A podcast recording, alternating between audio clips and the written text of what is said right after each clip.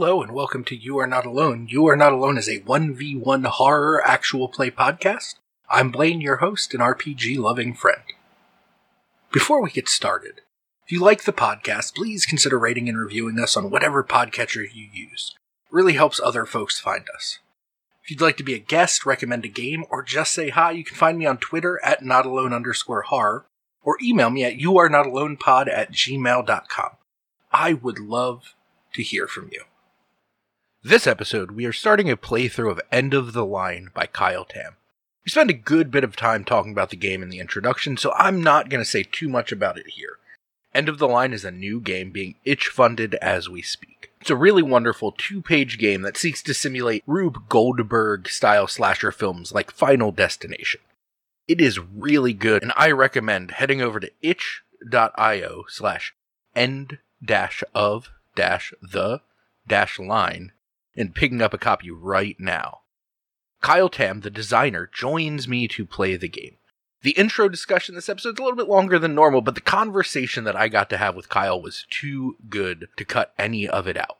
We talk a lot about end of the line itch funding and horror in general. So let's jump in. Uh, and I'm really excited to be joined by Kyle to play it. Hey, Kyle, how's it going?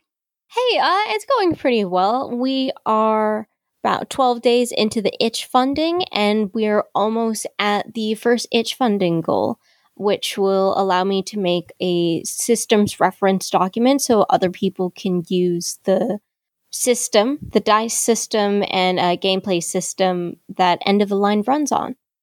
That is awesome. I'm really glad to hear that the itch funding is going well. And I'm I'm super excited to see more people using itch funding in general.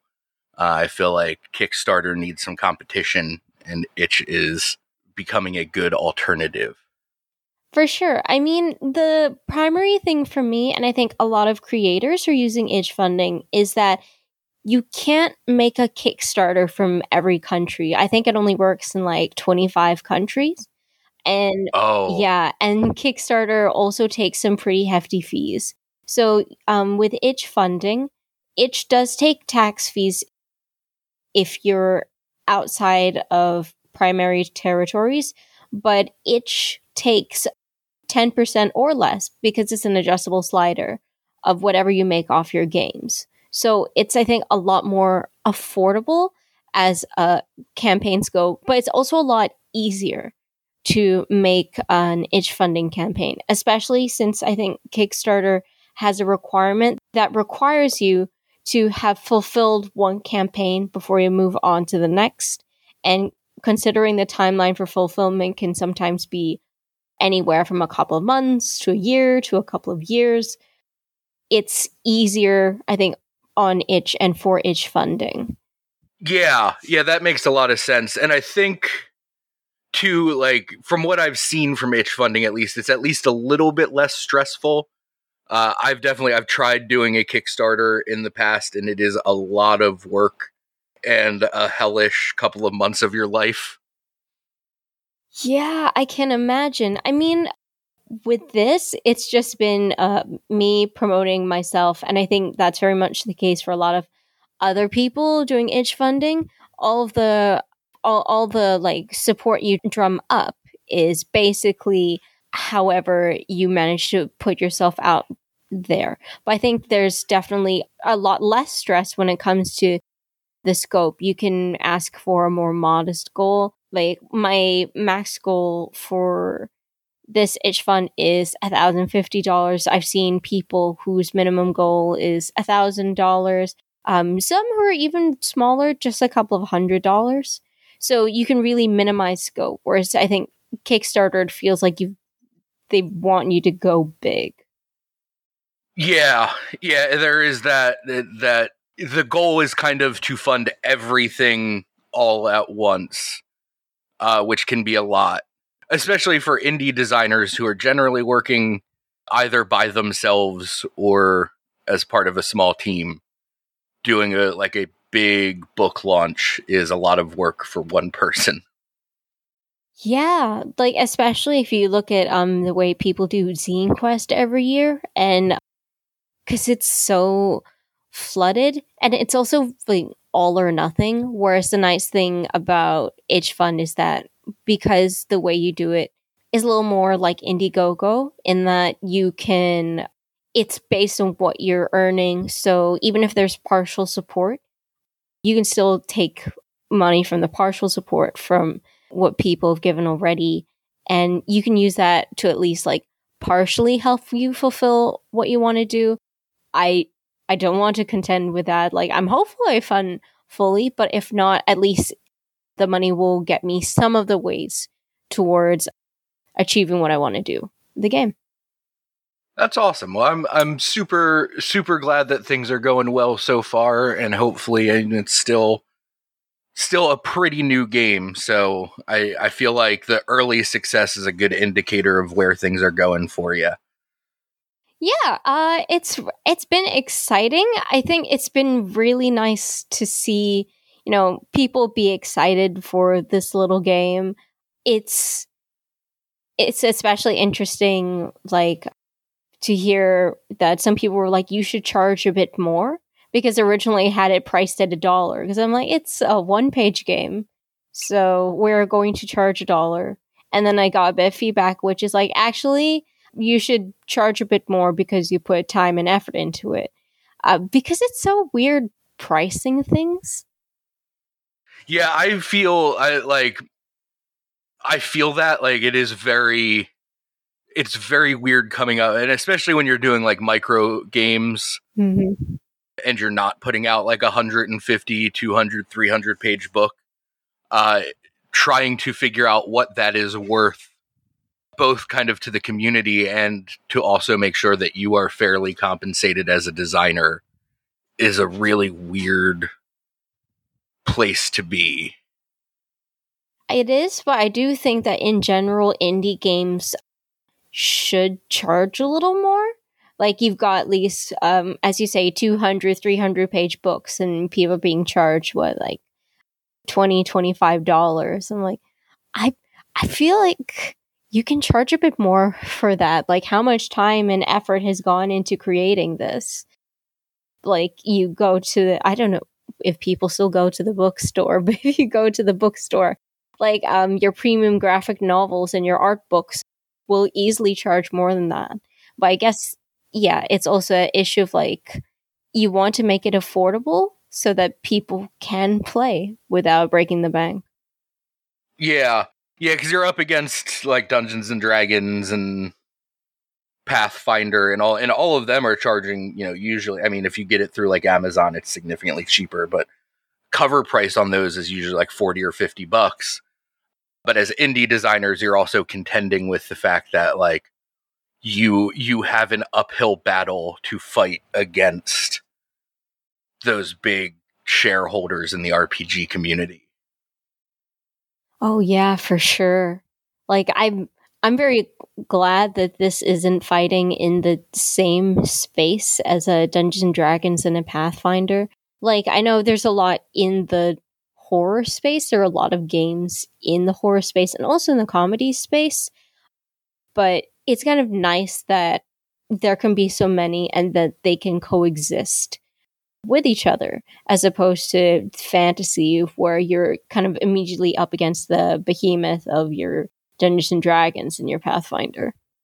That is definitely true. And I like the one of the nice things about the horror space too is that you know, not all, but a majority of horror games are designed as, if not one shots, for very short arcs. Um, because it's horror, and horror, I, I find, is not terribly sustainable over the long term of like a campaign.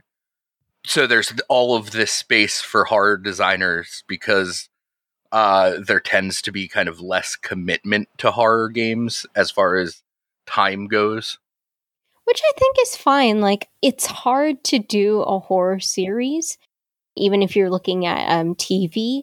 I'm terrible because, like, a Haunting at Hill House or a Squid Game, these are very good. But there comes a point uh, a few episodes in where you're like, wow, this is a lot.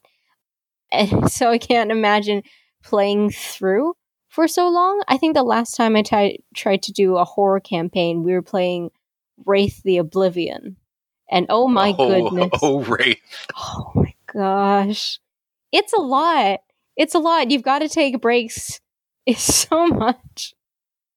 It it really is. And I, I played Vampire was at its height of like uh gothy gothy popularity when I was in high school and my friends and I definitely played a lot of Vampire and it is like even a game like Vampire if you try to run it for more than say like maybe 8 sessions it starts to become I feel like too much. Yeah. I think because there's the intensity of like you're a creature of the dark and all these like horrible dark decisions at some point like someone's going to crack a joke and then you're going to have a session which is basically a joke because you can't be so serious and dark for so long. Yeah, it's hard to come back from that. And I've found like uh, I love doing this podcast because doing one on one horror is so much easier. Because when you have a, a group of players, it's tough because each person has different things that scare them and they have different reactions to horror. And I mean, almost every group is going to have that one person who, like, the way they deal with horror is making jokes, which then immediately kind of blows the tension at the table for everyone. And it's just, it's very tricky to do group horror, uh, and especially like long term group horror. Oh, yeah, absolutely. I get that.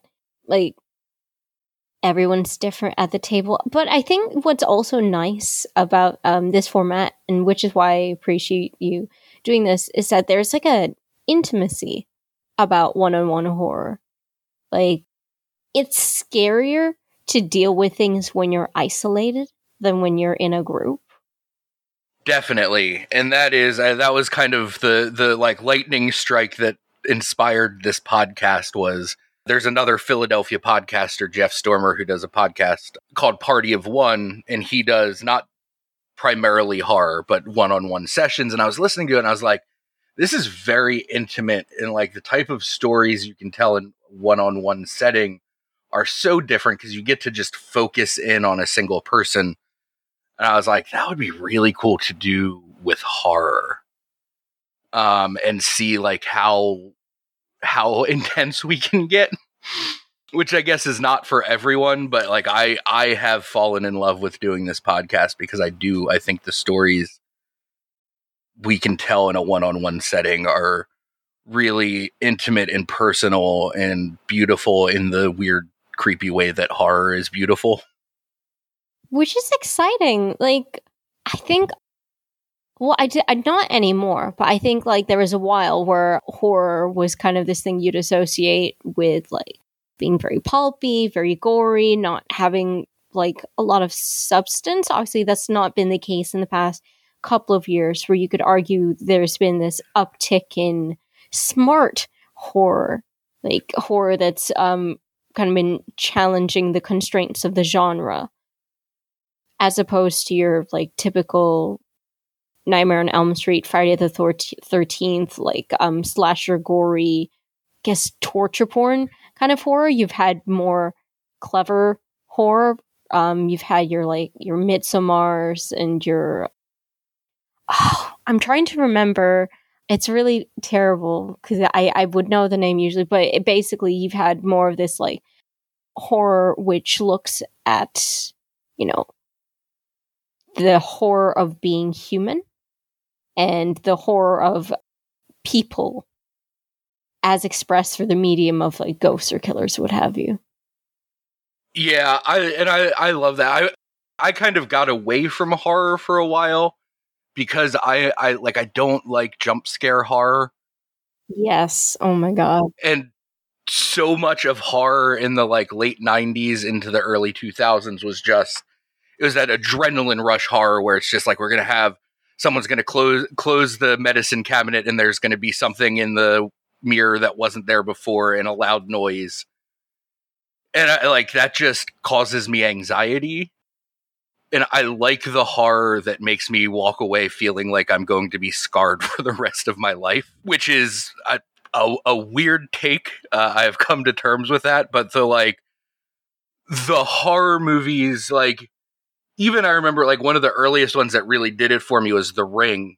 And I like I remember going to see The Ring and coming out of that movie and being like, I am never going to be okay again.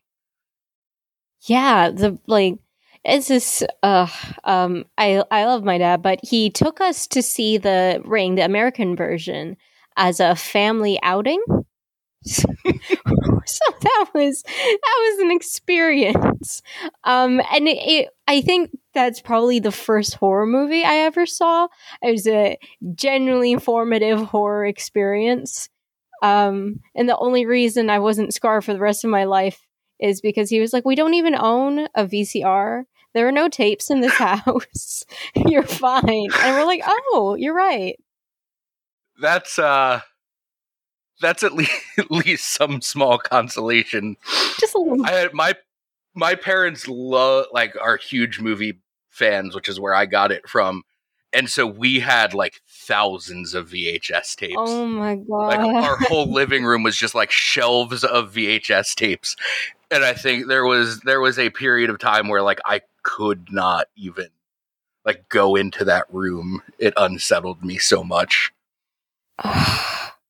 that sucks. But I guess that's the that that's the impact of like genuinely good horror where it's like it just settles under your skin. It's so unnerving. Yeah, it's it's wonderful and I like I like I said I've come to terms with the fact that like I'm I'm probably weird for thinking that way, but I'm okay with it. That is that is where I get my fun. Yeah. I mean, the important thing about horror is like you enjoy it, whether it's like the torture, gory stuff, or it's the like more intellectual, or if it's like ghost stuff. I just I can't do ghost stuff, but more power to people who enjoy watching ghost movies. Like, good for you. Yeah, I could see how that could that could be a be a point you don't want to go to. Uh, it can hit a little too close to home sometimes. Yeah. I, I guess because, like, a ghost feels really real. Or, like, it, it was a person as opposed to, like, it's weird in that I'm more scared of ghosts than, like, a serial killer or a mass murderer, despite the fr- the possibility of one being real. Like, I'm more likely to meet a serial killer or a mass murderer in my lifetime than I am a ghost, but I'm still more scared of the ghost. Yeah, yeah, I I think I and I, I enjoy ghost movies, but I have a, I have a similar fear. And like I I'm the type of person where like I've never had a paranormal encounter, but I completely accept that it's a possibility. I, I'm like a, a willing skeptic where I, I'm skeptical but willing to accept that you know it makes sense that they would that ghosts could exist. And i would not be surprised if they exist. I just haven't personally encountered one but i do live in constant fear of encountering one. Especially living in a like i live in a creepy old house that might be haunted. And so like every time i leave my bedroom in at night I am like, okay, this is going to be the time that uh, the old lady that lives upstairs is going to come say hello. Oh God, I mean, I, I I feel like that's part of why we have ghosts and horror movies is just to teach us proper etiquette. What do we do when you encounter a spirit? It is. Uh, it, it's the like how to make friends and influence people of the supernatural. Yeah, see, there you go. It's and it's it's really basic. It's just like uh, don't mess around with their stuff. Don't try to call them when they're not ready. It's like it's like how what you're like when you're a guest in somebody's house. Don't take their things. Don't make fun of them when they're not when you think they aren't listening. You know, just basic guest stuff.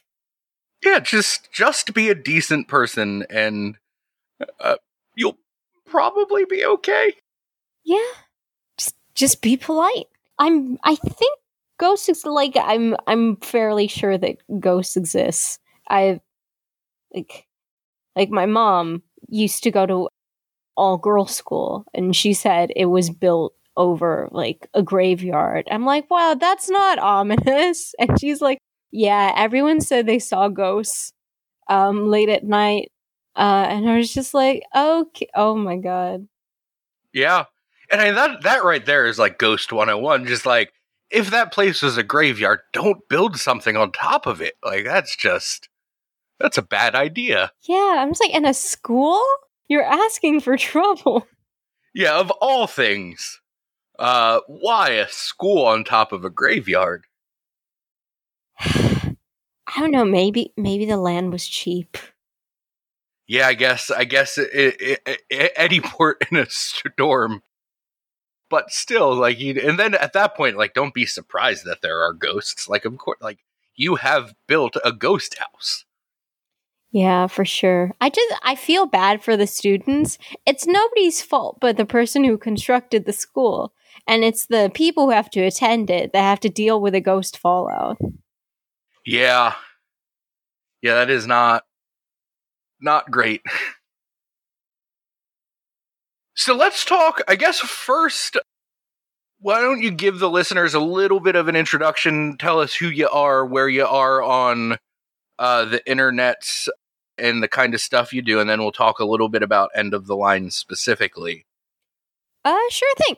So my name is Kyle Tam. I am Chinese Filipino, and I'm based in the Philippines, which makes me part of hashtag RPG SEA, SEA for Southeast Asia. I've only gotten into writing for games recently this year. Um, previously, I was writing a lot of um, short fiction and articles about fiction. I say about fiction, it was mostly to do with Japanese media, so manga, anime, and a lot of the stuff I wrote about was to do with both my kind of real world experience and a lot of things rooted in mythology. So it's been really good going into games writing. Part of me went into it because I was getting frustrated trying to write longer form work. Like a lot of what I did was uh, microfiction, flash, and short fiction under 3,000 words. And like a lot of people, I was trying and failing to write a novel. So I went into writing for games to see if I could break out of the rut. And then I realized the way I write suits game writing a lot because you can kind of get away with writing scenarios and almost a set for people to make stories in without necessarily having to write a core storyline, which I like because you supply one half of the story and then whoever plays the game supplies the other. Yeah, that is that's awesome. I have a very similar. I have a a, a master's degree in poetry, uh, and have tried many many times to write longer fiction, and failed miserably because I, if it goes over two pages, I don't know what to do with it. It's a skill for sure. Like I'm both envious and in awe of people who can write um, long novels because you have to take those characters in that setting and you have to like weave the thread of it for however many pages. And that's tough. Yeah, that is a that is a lot of work. Yeah, and like like you said, I do I I love writing for games because of that. Like the the mix of creativity between the writer and the players is uh, i think really fascinating in a way that uh, more interesting to me than like the relationship between writing be it you know poetry short fiction long fiction and the reader because games ask people to be so much more complicit in the story. Definitely. And it means you can really tell a more involved and a more personal story, which I think is really nice. Like you have the you really have that involvement and the player agency which makes for a more fulfilling storyline. Like um as a reader, you're passively involved with a book. Like you experience it, but it's not the same thing as a video game or very much not the same thing as a role playing game where you get to live out and experience this character in this world for yourself. And I think it means you get a lot more time investment and um, certainly you have a lot more personal stake in what's happening. Definitely, I, I think I, like being being a, I, I, I am I am often a kind of a forever GM, and even being a GM, I really love to see like the places that the story goes because of player agency and player decision. Uh, but as a player, it always feels really cool to know that like the decisions you make are of vital importance to the story in a way that like even if you're reading something and something is left a little bit nebulous and you fill in the blanks personally like that might change the story a little bit as you experience it personally versus how someone else experiences when they read it. But it's not the same sort of influence that decision making in a game makes which i think is just really wonderful to see and experience yeah, it's it's exciting, like both to be a GM and to play.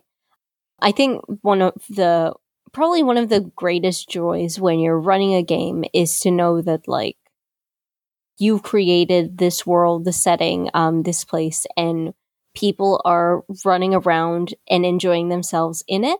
But there's also like a certain enjoyment that comes from or like a satisfaction that comes from just facilitating people having a good time, which is not necessarily the case for like a more dark invested heavy campaign. Like it's two different things, which can be the same type of enjoyment, the enjoyment of facilitating fun and the enjoyment of interacting, of seeing people interact with your world. Yeah, I, I do think like role playing games, tabletop role playing games are a very special kind of experience. I wish more people would play them. Um, but who knows? Who knows? They're hitting the mainstream a lot more than they were like 10, 20 years ago, which is very exciting. Yeah, it is for uh, as someone who has played role playing games most of their life. Like it is wild to me to see like what it was like to be someone who played Dungeons and Dragons in like the late 90s versus what it's like to be someone who plays role playing games now. It is wildly different. what was gaming like this is really bad, but like what was the what would you say the um gaming landscape for that was like in the 90s versus now? I mean, for me, the biggest thing was, and part of this was also growing up in like a small town in kind of like the cusp between rural and uh, like suburban America. It was that like satanic panic had not really left. Ooh. So like it was definitely still a thing that like a lot of people just generally looked down on and especially like parents because I, I, I had a couple friends who like I I was and like I I have always been a pretty like sweet innocent human being. Oh. But like I was the bad kid in a lot of households because I got their kids to play Dungeons and Dragons and that was the devil's game. Yeah. Which was weird like feeling like I needed to hide that aspect of my life. Yeah, I can't imagine that now. I, I wouldn't say it's like mainstream now, but I think it's definitely a hobby that's more recognized, especially if you consider like one how widely available and how how much easier it is I think to get into the hobby sort of with the prevalence of the internet, um, digital copies, the widespread availability of game aids and materials, but also how much like creators are advertising and pushing and getting this to kids now especially when there's a lot of like kind of nerd adjacent hobbies, which are also becoming more mainstream at the same time. Like you look at something like the Marvel movies, I can't imagine those having been as big at the same time as, or rather at the, just at the same time. Like those are huge now. I don't know if they would have been as big 20 years ago.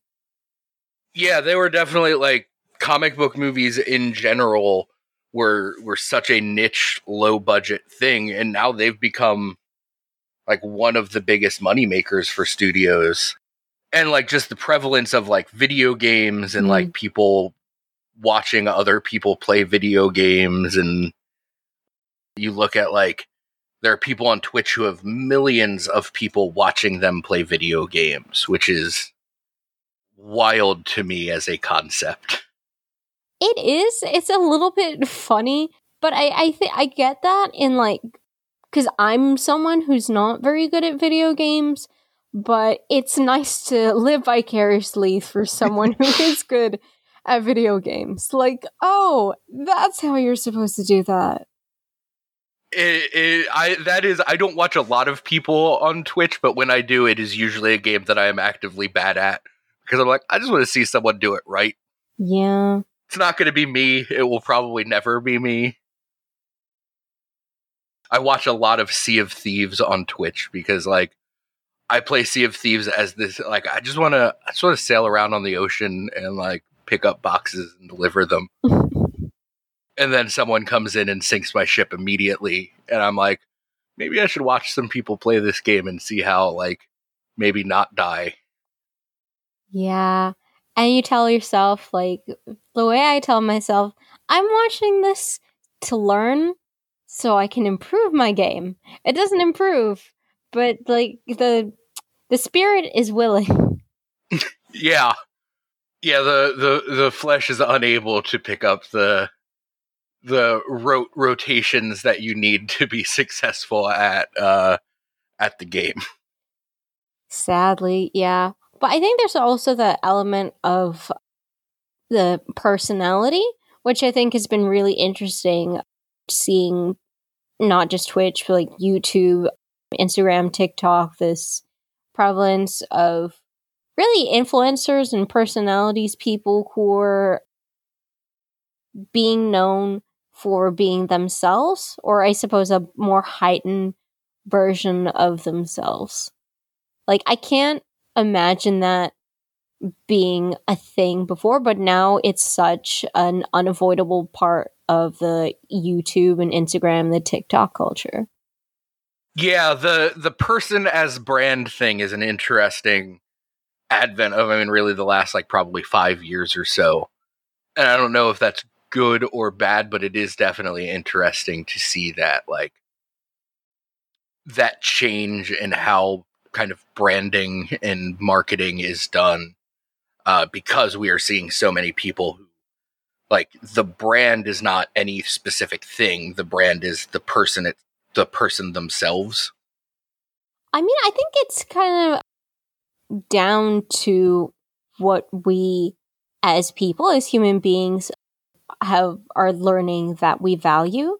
Like if you compare the actors and actresses of yesteryear to the actors and actresses of today, what we used to value was that they were distant and detached from us as people.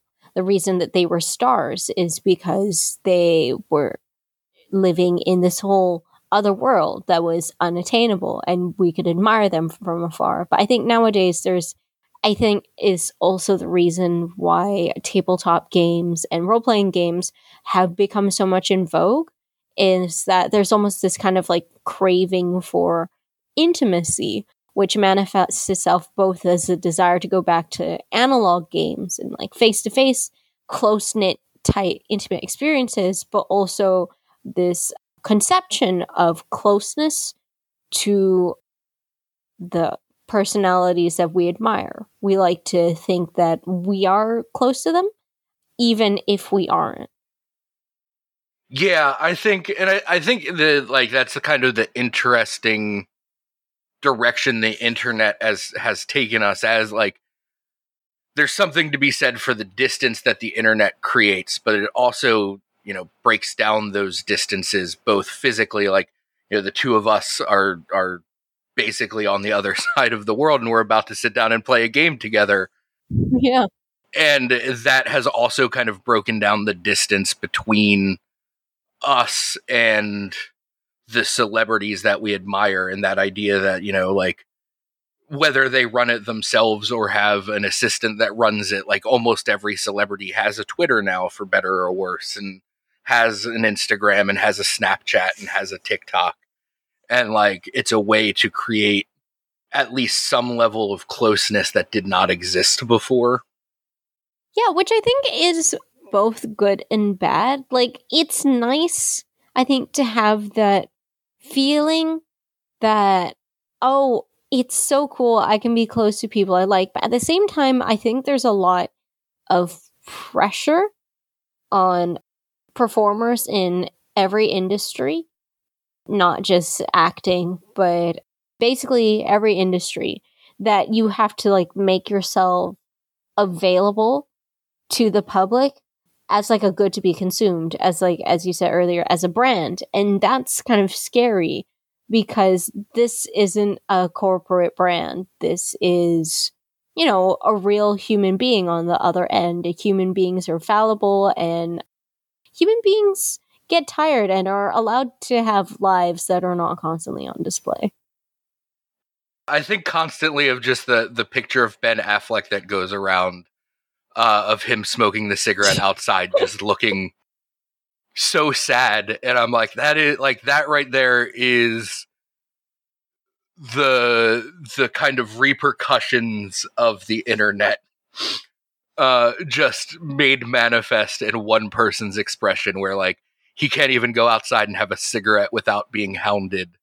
And now all of all of the world uses that picture to make memes. Yeah but he's dating j-lo again so you know, it's true. That is uh, that was a weird. It like so many things recently have brought me back to feeling like I'm in high school again.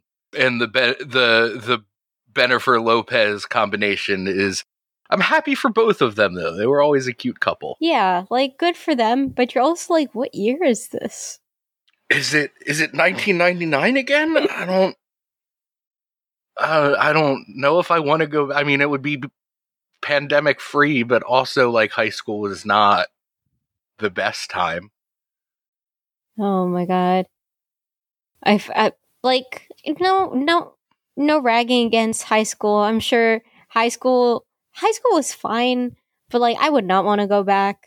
It's we moved past that. Yeah, it is. I I did not have as, as high school experiences go, it was not the worst, but also like the idea of being 17 again just it's exhausting in a different way um, than being an adult in in a way that like at least now as an adult I have some control over my life. Yeah.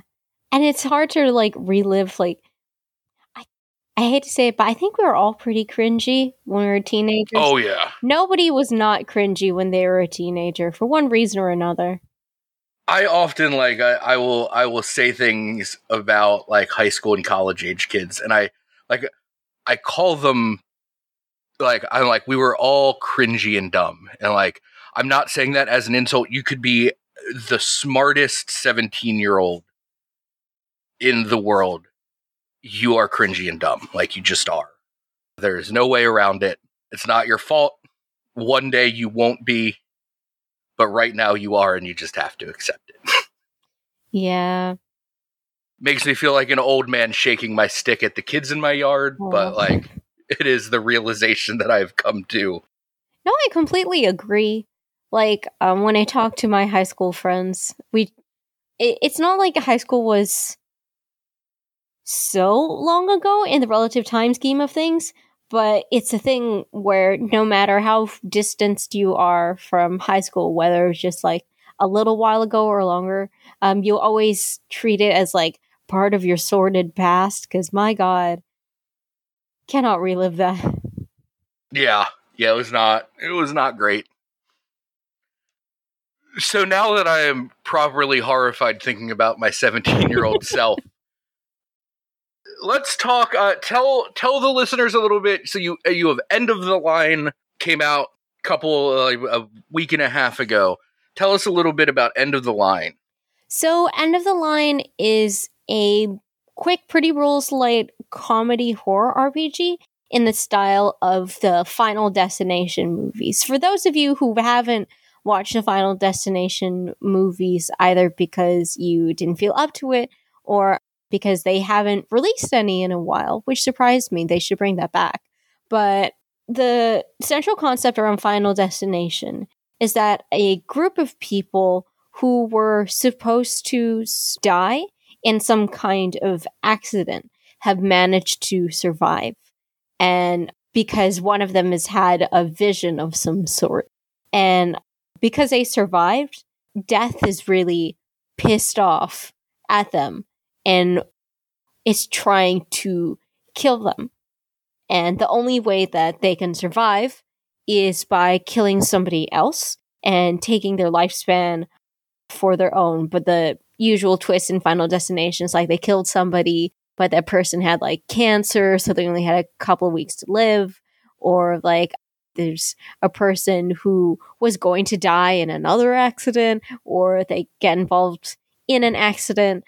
But that's the central concept, which is behind Final Destination, which is behind End of the Line, where you are playing as the survivors and death is not happy that you've managed to survive an accident and you are trying to get through your life doing shit without dying in a horrifically tragic and or hilarious way and also attempting to get shit done to find a victim um, come up with a plan and eventually kill them to add their lifespan to yours but the basic crux of End of the Line is that it kind of assumes you will probably fail, and that's okay.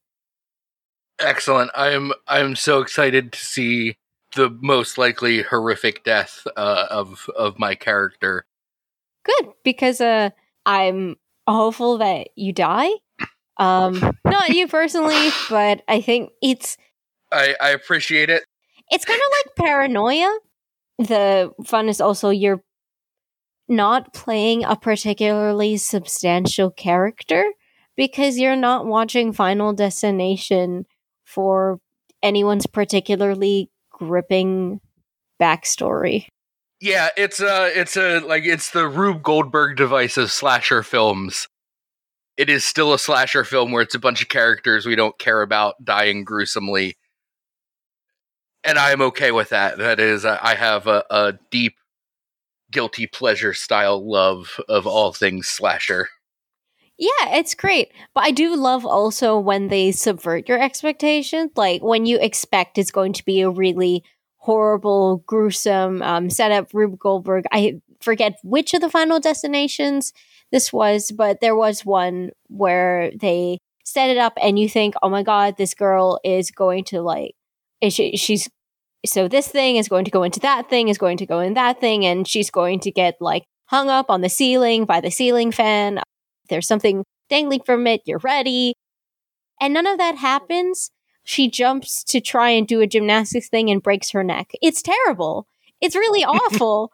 But like they have this whole setup and she just like straight up slips falls and breaks her neck and you're like oh my god.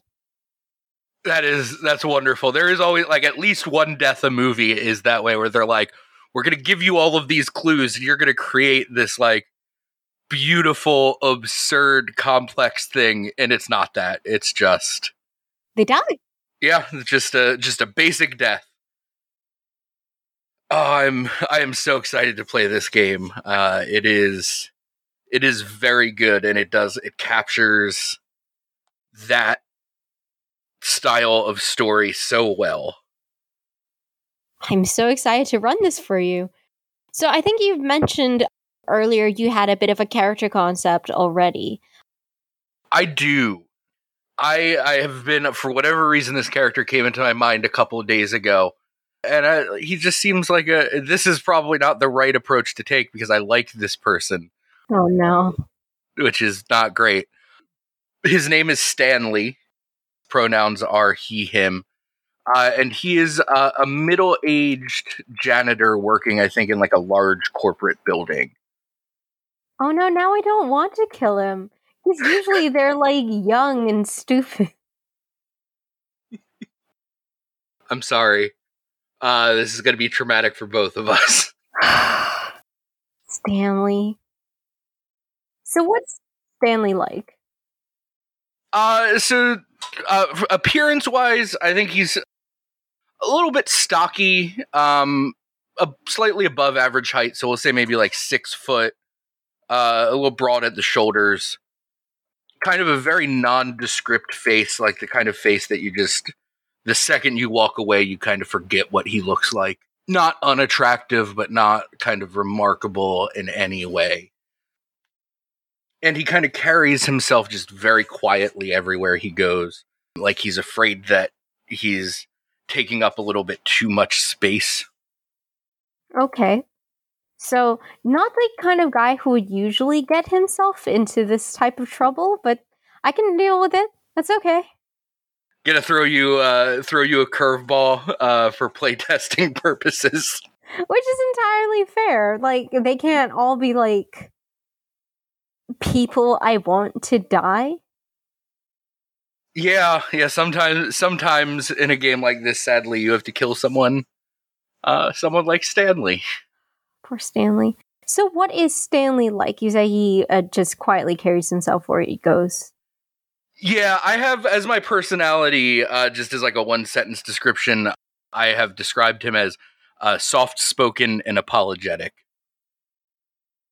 So I think he like being someone who cleans this space that a lot of people come through. I think he he tries his best to just kind of always be in the background and uh, is kind of immediately apologetic the second that he is not in the background. This is a man who doesn't belong in this movie. he wandered off the set somewhere else. just just he was he was in the background shot of another movie went to craft services and now has found himself on the set of final destination 17 Oh god, get out, Stanley, while you can. Okay, so one of the things that you have to decide, and if it was a group, they'd have to decide, is what is the accident that you managed to survive? So, what did Stanley get involved in? so i think it was he was at work and i think that maybe the boiler or some kind of like thing in the basement of the building exploded and uh, he was in the room and like very obviously should have died but somehow uh, he survived Right. One important thing is that lots of other people died during this accident, but somehow he managed to live. It's not just like there's an accident and it's okay. There's always collateral damage. if that's the case then maybe like if it was a large building maybe there was an elevator malfunction Ah, that's classic. and so like a bunch of people died when this elevator fell and for whatever reason maybe there was a a, a spill on the floor right before he was supposed to get on the elevator And he had to clean it up. and he had to clean it up and so he was not on the elevator when it fell And that just pisses Death right off because like you can't you can't account for a man doing his job. yeah yeah it's just that feels like bad mathematics on death's part like Like how is he supposed to know that Stanley's like going to do his job properly? People don't do their jobs properly in this film. That's why there's so many accidents. okay. So um the final part of making your character is you distribute 4 points across any of the following 5 stats. But you have a max of 3 in any stats. And that's important for later because we use a roll under system but I'll explain that in a little bit. So the five stats are you're smart, you're strong, sexy, subtle, or snarky. All the most important qualities and you're very vapid and shallow horror movie character. Yep, it, that that covers them all. So I I am thinking that Stanley is going to have two in strong and two in subtle, and then zero in smart, sexy, and snarky. What? You don't want to make him sarcastic? I mean, that's the least useful stat. I like I if I were playing this in a group and we were all playing uh young dumb asshole kids, I would def- I would be the one with like 4 points in snarky and nothing else. That's entirely fair. Like I know um when I was testing this with friends, one of the questions I got asked is what is the optimal stat distribution to make a himbo? And I was like, "Oh god." Oh. Yeah, that's a good question. Maybe not a good question. It is a question. It is a question. I think it got resolved as either two strong, two sexy, or one strong and three sexy. That's fair. That is that is not Stanley. Stanley is not a himbo. He is just uh, a janitor uh, who's very good at at being in the background and doing his job. And apparently that saved his life once. I don't know how that's going to go Who knows? for the rest of this story, uh, but one time at least, doing his job paid off. Yeah. And now he's gonna have to try and do his job more times without dying. Good luck, Stanley. Oh, let's. Uh, I have my fingers crossed, but I do not have high hopes. No.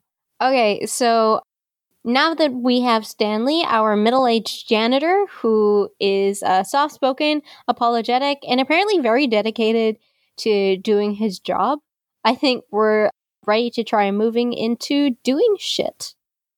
All right, let's let's do some shit. Let's do some shit. So it's the start of the workday. Obviously, it's been very tragic.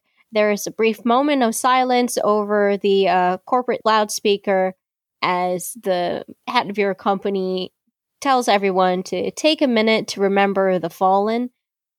Just a minute, because you can't afford to spend more time. There's work to be done. And in that case, for Stanley, work to be done looks like more spills to be mopped up. What kind of business does Stanley work in? That is a good question. I I feel like it is the uh, just gonna live into like my real life here uh, for the horror of it.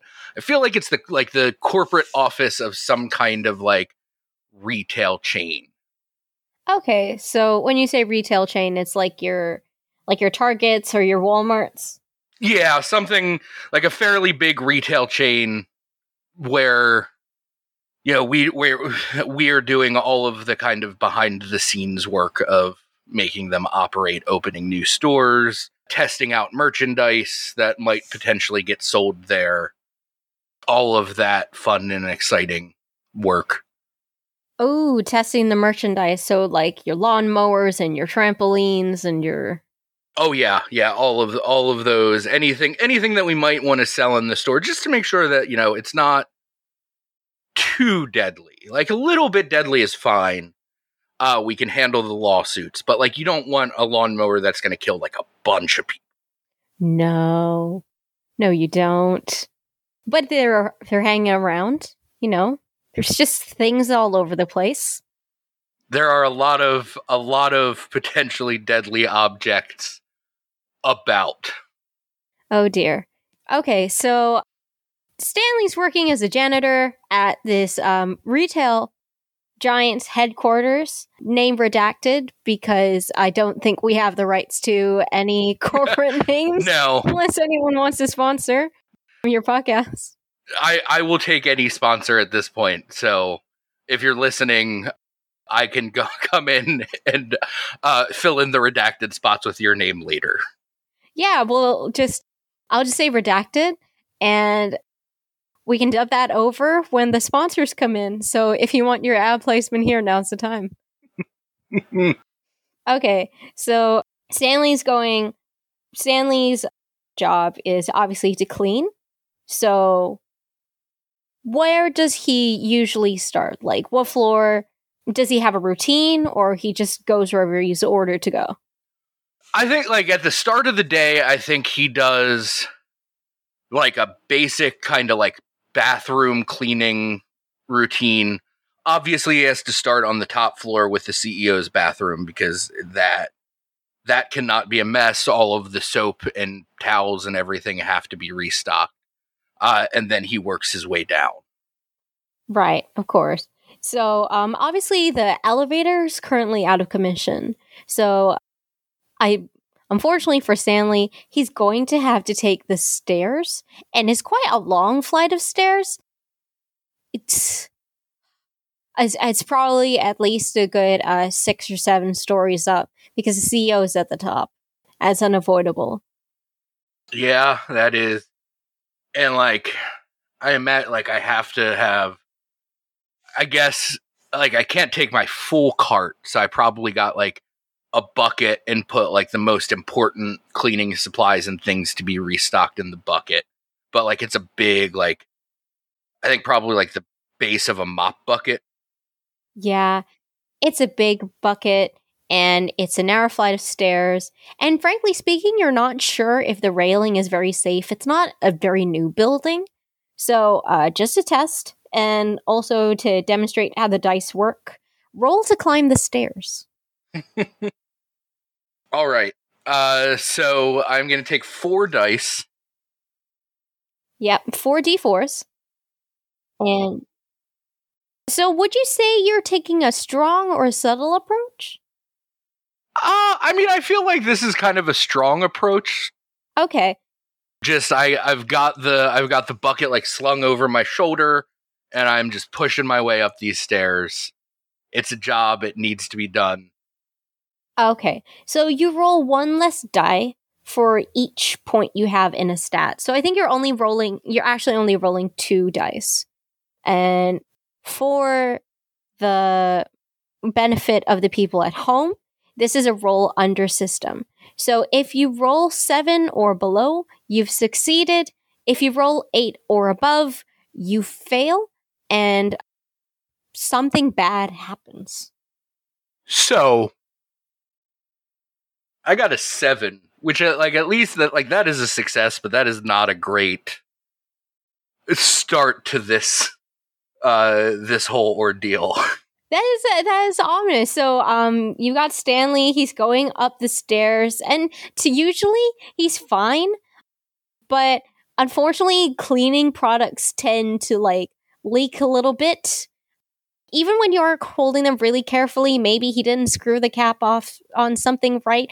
Um, a bit of it's leaked onto the floor, and um, Stanley slips, nearly hits his head on the railing almost goes over, doesn't manage to ca- manages to catch himself in time, but it's a real close call there, and you have to take a couple of minutes to breathe and be like, "Whew, could have been a goner."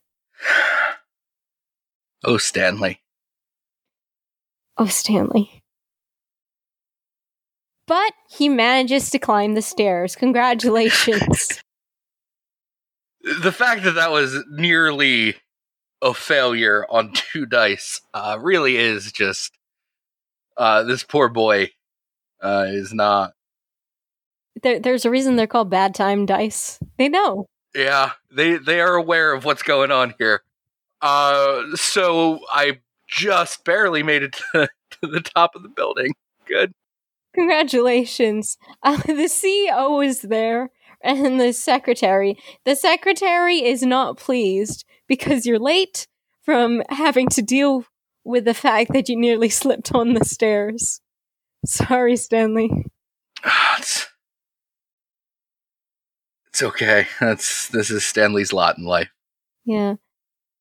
He is uh, massively apologetic um and I think is just trying to like slink away as quickly as possible uh to just start the day.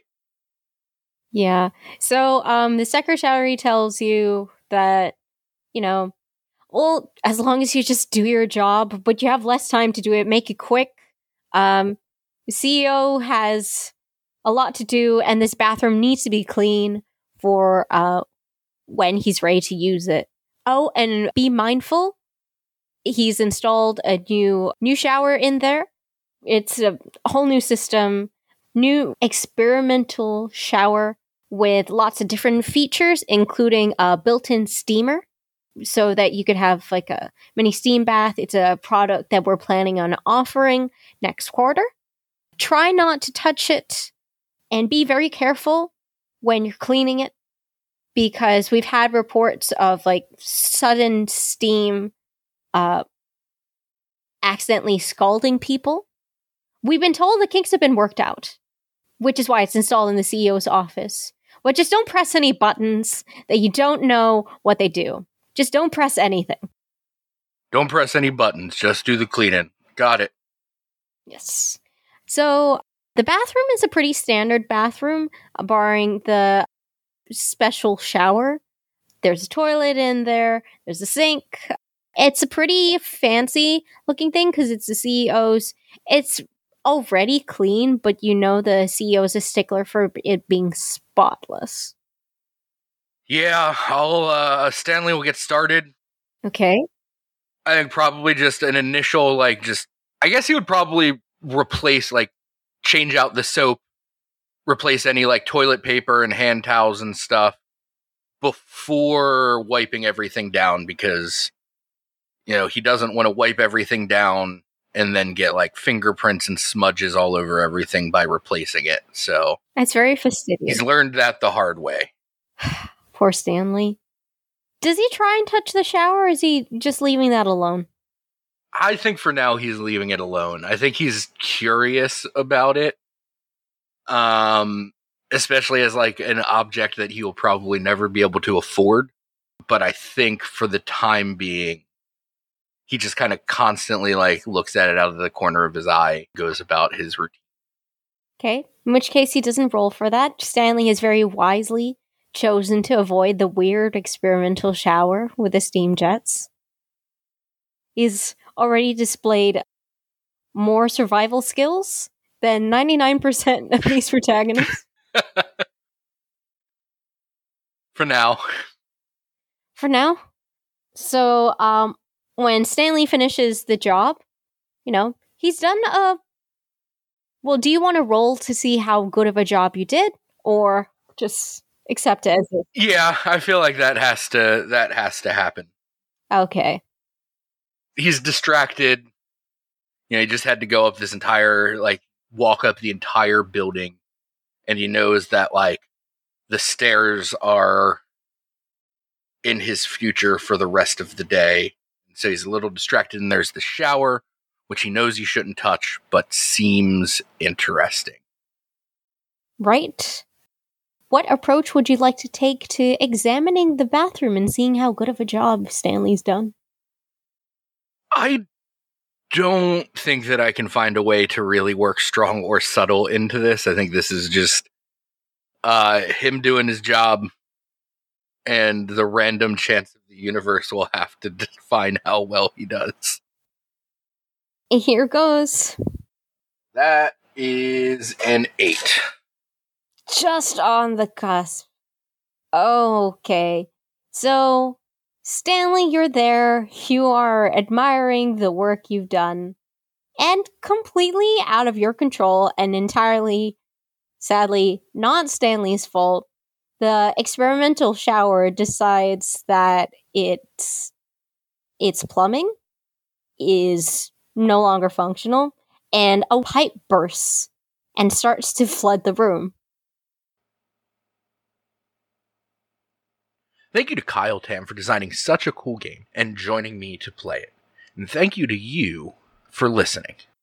Head over to itch.io slash end of the line with dashes in between the words and grab a copy of the game to play with your friends this Halloween season.